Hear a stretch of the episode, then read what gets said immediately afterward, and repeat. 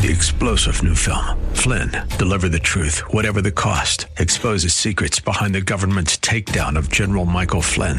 Flynn knew what the intel world had been up to. He ordered the first audit of the use of contractors. This set off alarm bells. He told the truth. He was the most dangerous person for Donald Trump to hire. They had to get rid of Flynn. Flynn, deliver the truth, whatever the cost. Available now. Watch it today. Go to salemnow.com. Salemnow.com.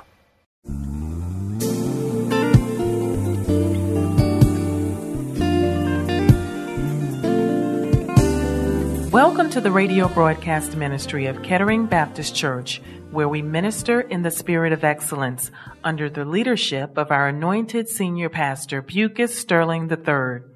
Please stay tuned at the end of this broadcast for information on how to obtain a copy of today's message in its entirety. And now, Pastor Sterling.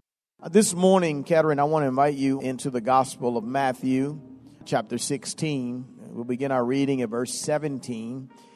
The word of the Lord reads as follows Jesus answered and said to him, Blessed are you, Simon Barjona, for flesh and blood has not revealed this to you, but my Father who is in heaven. And I also say to you that you are Peter, and on this rock I will build my church, and the gates of Hades shall not prevail against it. And I will give you the keys of the kingdom of heaven. And whatever you bind on earth will be bound in earth, and whatever you loose on earth will be loosed in heaven. Father, in your name, we thank you for the word of God. And we pray even now that your spirit will continue to move in this place to speak to the very hearts of those who are listening. Father, I pray that if there's any who are listening and do not know you as Lord and Savior of their life, that today would be the day that they would surrender their heart to you and become a child of the living God. I pray for those who are drifting in fellowship that today, God, they would renew the broken fellowship, return to the fold, and be faithful to the one who saved them and loved them best. Father, I pray that your word today will be an encouragement to my brothers and my sisters, edifying to those, Lord God, who need spiritual edification that we might grow to be more like you. Father, in the name of Jesus, let this word accomplish what you have designed for it to accomplish. And I need you, Heavenly Father. I need your strength. I need your clarity of speech and articulation, Lord, that you might declare a word that's clear in our hearing so that you can get all the glory and all the honor and all the praise. Lord, have your way even now. In the name of Jesus Christ, I pray. And while I'm praying, God, I pray that you would bind every spirit that's not of you, that the word of God would not be hindered from accomplishing its assignment. Have your way in this place in Jesus' name. Amen and amen. Kettering, we've been on a journey preaching through a small series of messages entitled Do We Need the Church? Uh, we kind of addressed this subject matter as we look around us and are dealing with a culture that is shifting and in its belief and its ideology in believing that somehow the church has become irrelevant and unnecessary. And so we began preaching through just a series of messages uh, just to answer the question do we need the church. We started our journey in Hebrews chapter 10. We spoke to you from the idea, our inherent obligation to attend church. We have, as a result of what God has done for us, and as our high priest and as our one who shed his blood, we have an inherent obligation to attend church. In Ephesians chapter 4, in our second part of the series, we spoke from the idea, the benefits of the church understanding and realizing that we are dealing with and speaking to a culture of people who are always interested in what's in it for me. What's the benefit to me? Well, we answered the question in Ephesians chapter 4 by letting you know that the benefit of the church is for the equipping of the saints. The church is the place where the saints come to get equipped to do the work of the ministry.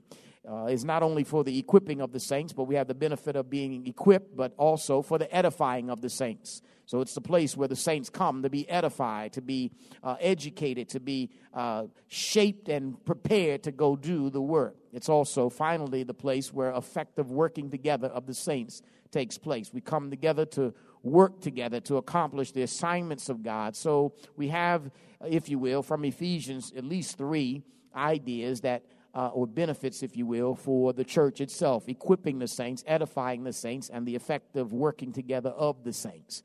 On this morning, we find ourselves in Matthew chapter 16 and still trying to answer this question do we need the church?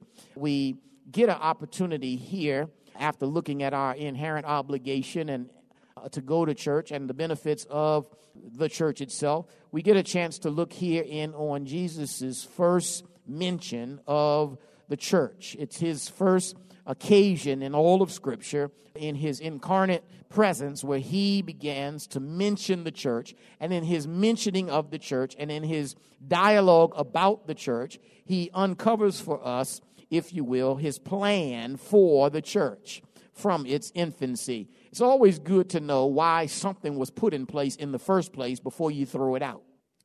So before you dismember the church, before you say it's irrelevant, let's find out why he put it together in the first place.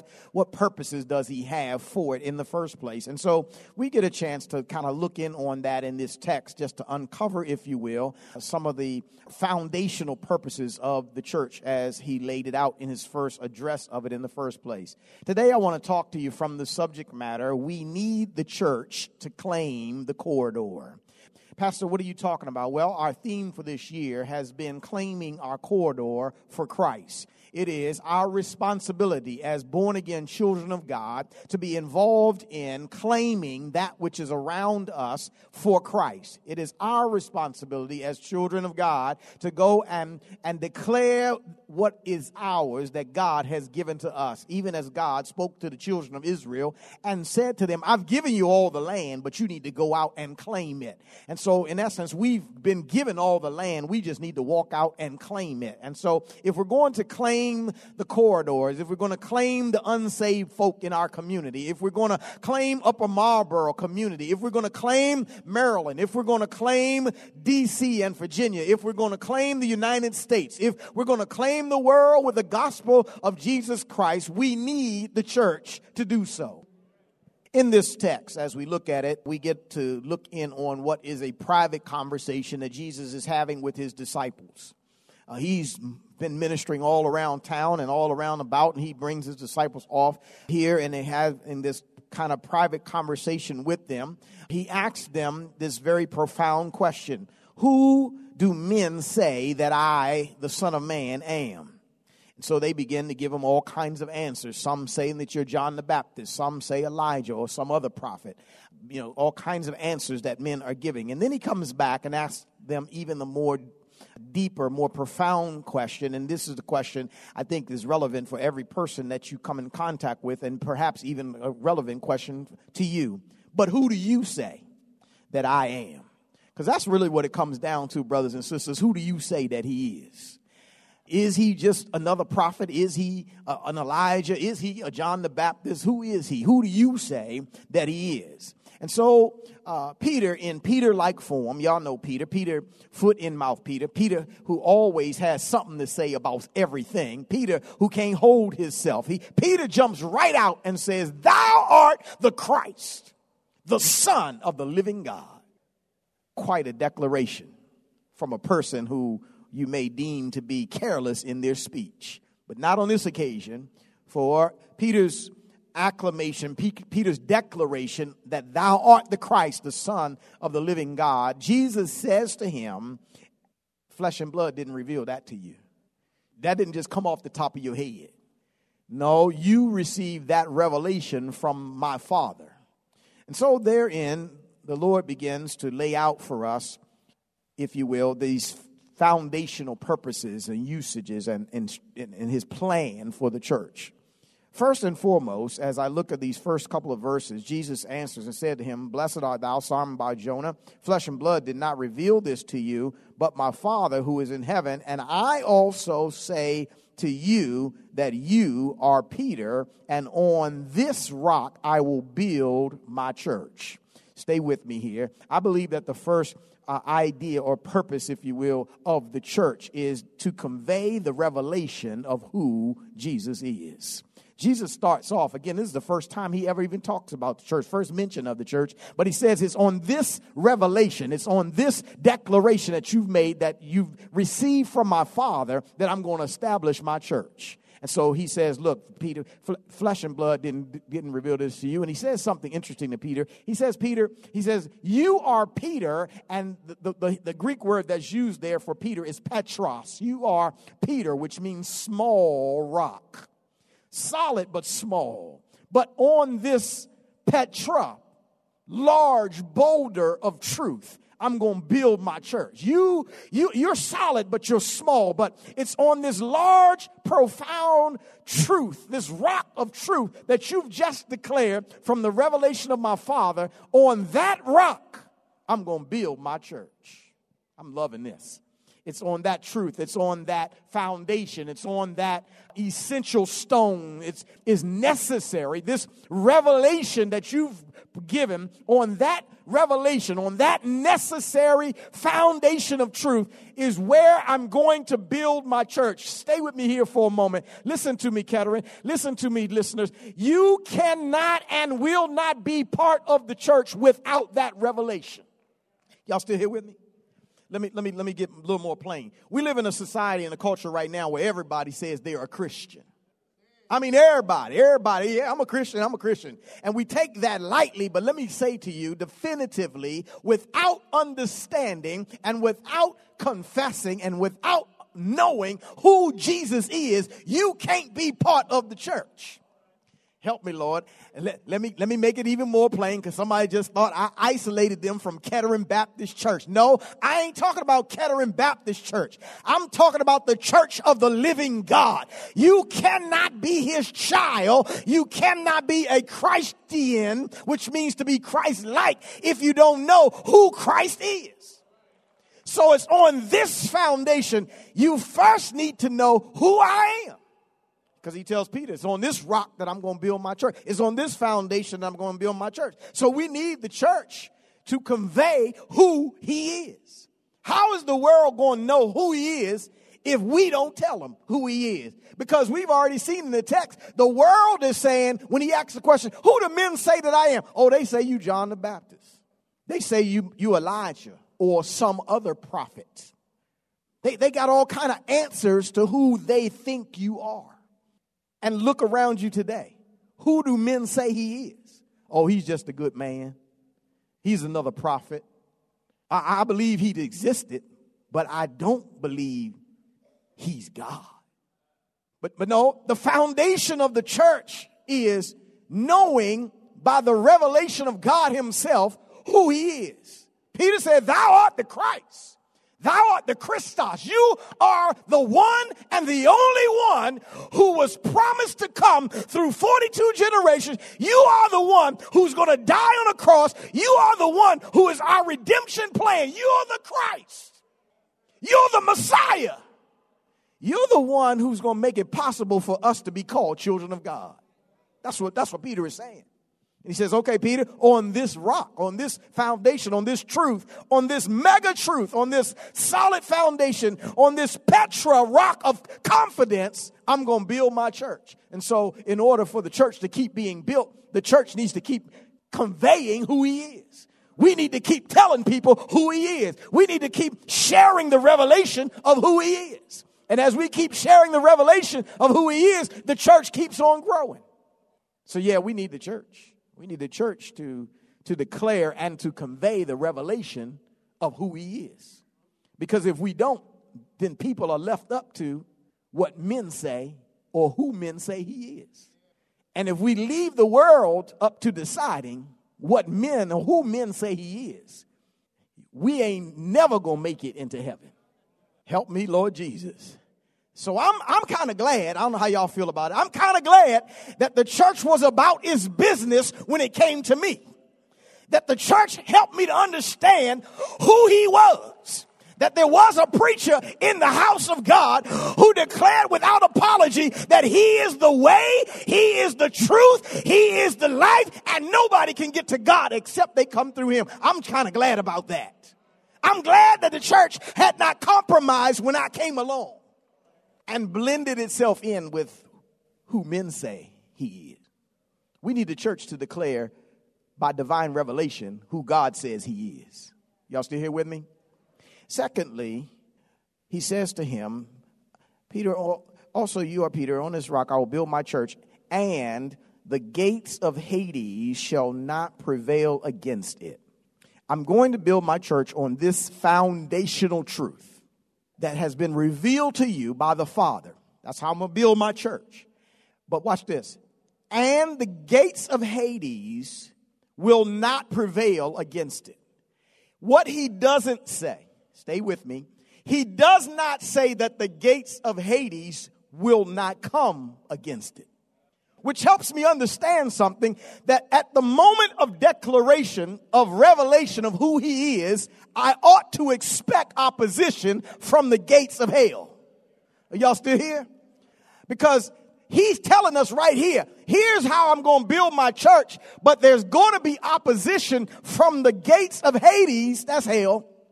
But the gates of hell will not overthrow this truth. Okay, let me, y'all, y'all, y'all look at me kind of funny. So when we declare he is God, the gates of Hades is going to come and say, he ain't God. When we declare he's the way, the truth, and the life, nobody can get to God except they come to him. The gates of hell is going to come and say, oh no, there's other ways.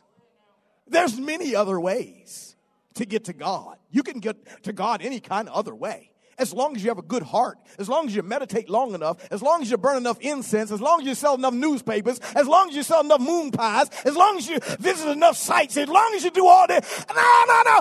No, we need to declare with confidence and assurance, He is the only way. But expect that the gates of Hades is coming with all kinds of opposition. Y'all still here with me? If I tell you there's going to be opposition, you won't be surprised when it comes. y'all, y'all hear? And so that's why I believe Jesus lets them know the gates of Hades is coming against you. Now, uh, the, the phrase, let me, let me help you with this. Uh, in, in, in ancient times, in biblical times, the gates was the place where the wise men of the city came together and they planned and they strategized. So their plans and plots and strategies for the city and for wartime would be made at the gates. When Jesus says the gates of hell are coming, against the church. It is, watch this, a, a, an obligation of the church to contend against the gates of hell.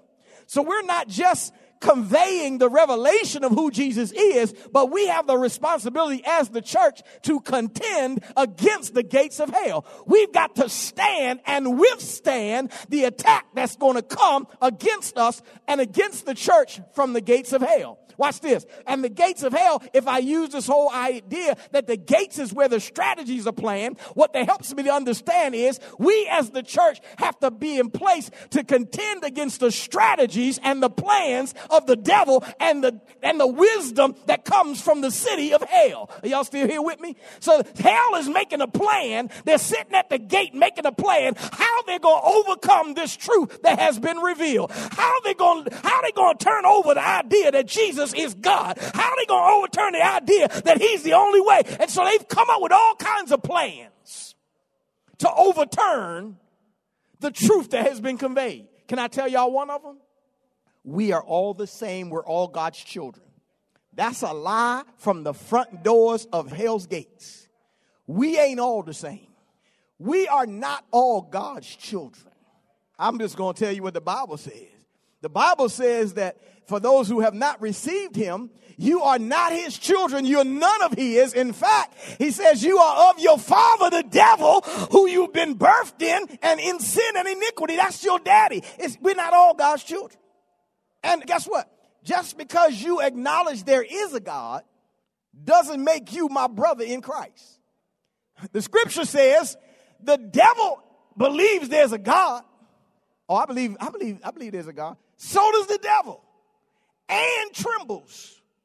You haven't done nothing by saying you believe in God, but if if if we can watch this, if the enemy's strategy is to cause us all to believe we're all okay and we're all the same, guess what? We'll stop as the church declaring the revelation of who Jesus is. Because I'll believe you and me, we're just the same. No, we ain't all the same. They'll get me to, to want to, to accept everything and anything that people throw out. I'm not going to accept that. You shouldn't accept that. Because we have a responsibility as the church to contend against the lies and the strategies that are made at the gates of hell that's coming against the house of God.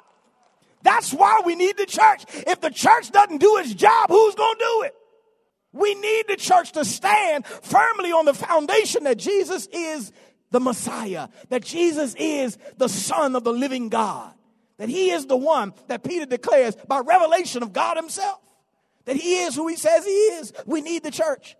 The gates also, this, this phrase that is used, gates of hell, is also used to denote death. So, in their particular biblical time, if someone says, you know, you're laying on your bed and the doctor's been coming in and the nurse has been coming in and they say, well, the, the gates of hell are coming for.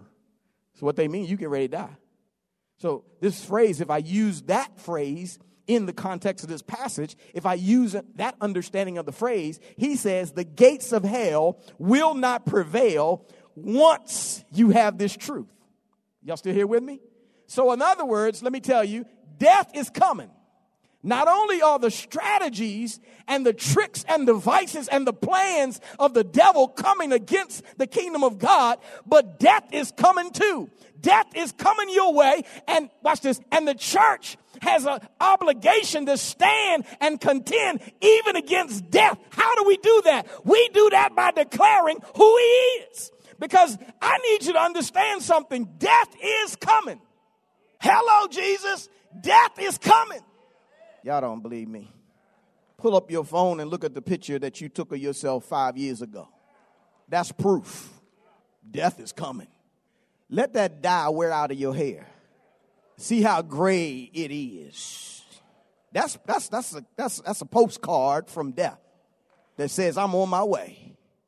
You remember when you used to get up in the morning, jump out the bed, run to the bathroom, but now you get up and sit on side the bed and say, Lord, have mercy. Where this pain come from, Lord Jesus, help me make it to the bathroom. That's evidence that death is coming. You remember you used to be able to see anything and everything. You had 20, 40 vision and now you need spectacles to read anything and it looked like the letters then got smaller and smaller. Who in the world made a Bible with number three font? It ain't number three font. It's number 12 font. It's just an indicator that death is coming. I want you to understand it's coming your way. But if you're not ready for it when it comes, it'll defeat you. I'm going to build my church on the foundation of truth that Jesus is the Messiah. And when death comes, if you have received that truth, death won't defeat you. Oh, Lord, have mercy. But if you deny the truth, death will defeat you when it comes. Let me read a couple passages for you because I, I need us to get this whole thing that we are going to face death. And because we're going to face death, 1 John 5 5 says this it says, Who is he that overcomes the world? You want to overcome the world? You want to defeat death when it comes? Who is he that overcomes the world? John, 1 John 5 5 says, But he that believes that Jesus is the Son of God. That's how we contend against death when it comes. We need to believe that Jesus Christ is the Son of God. It, but you have a choice. You don't have to believe. First John chapter 2 verse 22 says, "He is a liar. Who is a liar? But he who denies that Jesus is the Christ. He is the antichrist who denies the Father and the Son." So you don't have to believe. You don't have to. It's up to you. But those who do believe overcome the world and we overcome death when it comes because death is coming. And the thing that's going to help me overcome death is knowing who Jesus is and believing who he is and putting my faith in who he is. But without that foundational truth, I'm none of his. And when death comes, death is going to defeat me. To continue our journey, tune in next week for the second half of today's message. Praise the Lord. You have been listening to the radio broadcast ministry of Kettering Baptist Church under the leadership of Senior Pastor Bucas Sterling III, where we minister in the spirit of excellence. We pray that you have been richly blessed by today's message. Financial contributions in support of this ministry are welcome. We thank you in advance for uniting with us in kingdom building. For a copy of this sermon on CD or to hear this message again on the web, please visit our website at ketteringministries.org and remember to reference the title or broadcast date. We hope that you have enjoyed our journey together, and we invite you to join us for one of our spirit filled worship services, Sundays at 8 a.m. or 11 a.m. at our new edifice called the Legacy Center, located at 6909 Crain Highway, Upper Marlboro, Maryland. For additional information, go to our website at ketteringministries.org or contact our church office at 301 627 9500. Please join us again as Senior Pastor Bucas Sterling III and the Kettering Baptist Church family minister in the spirit of excellence.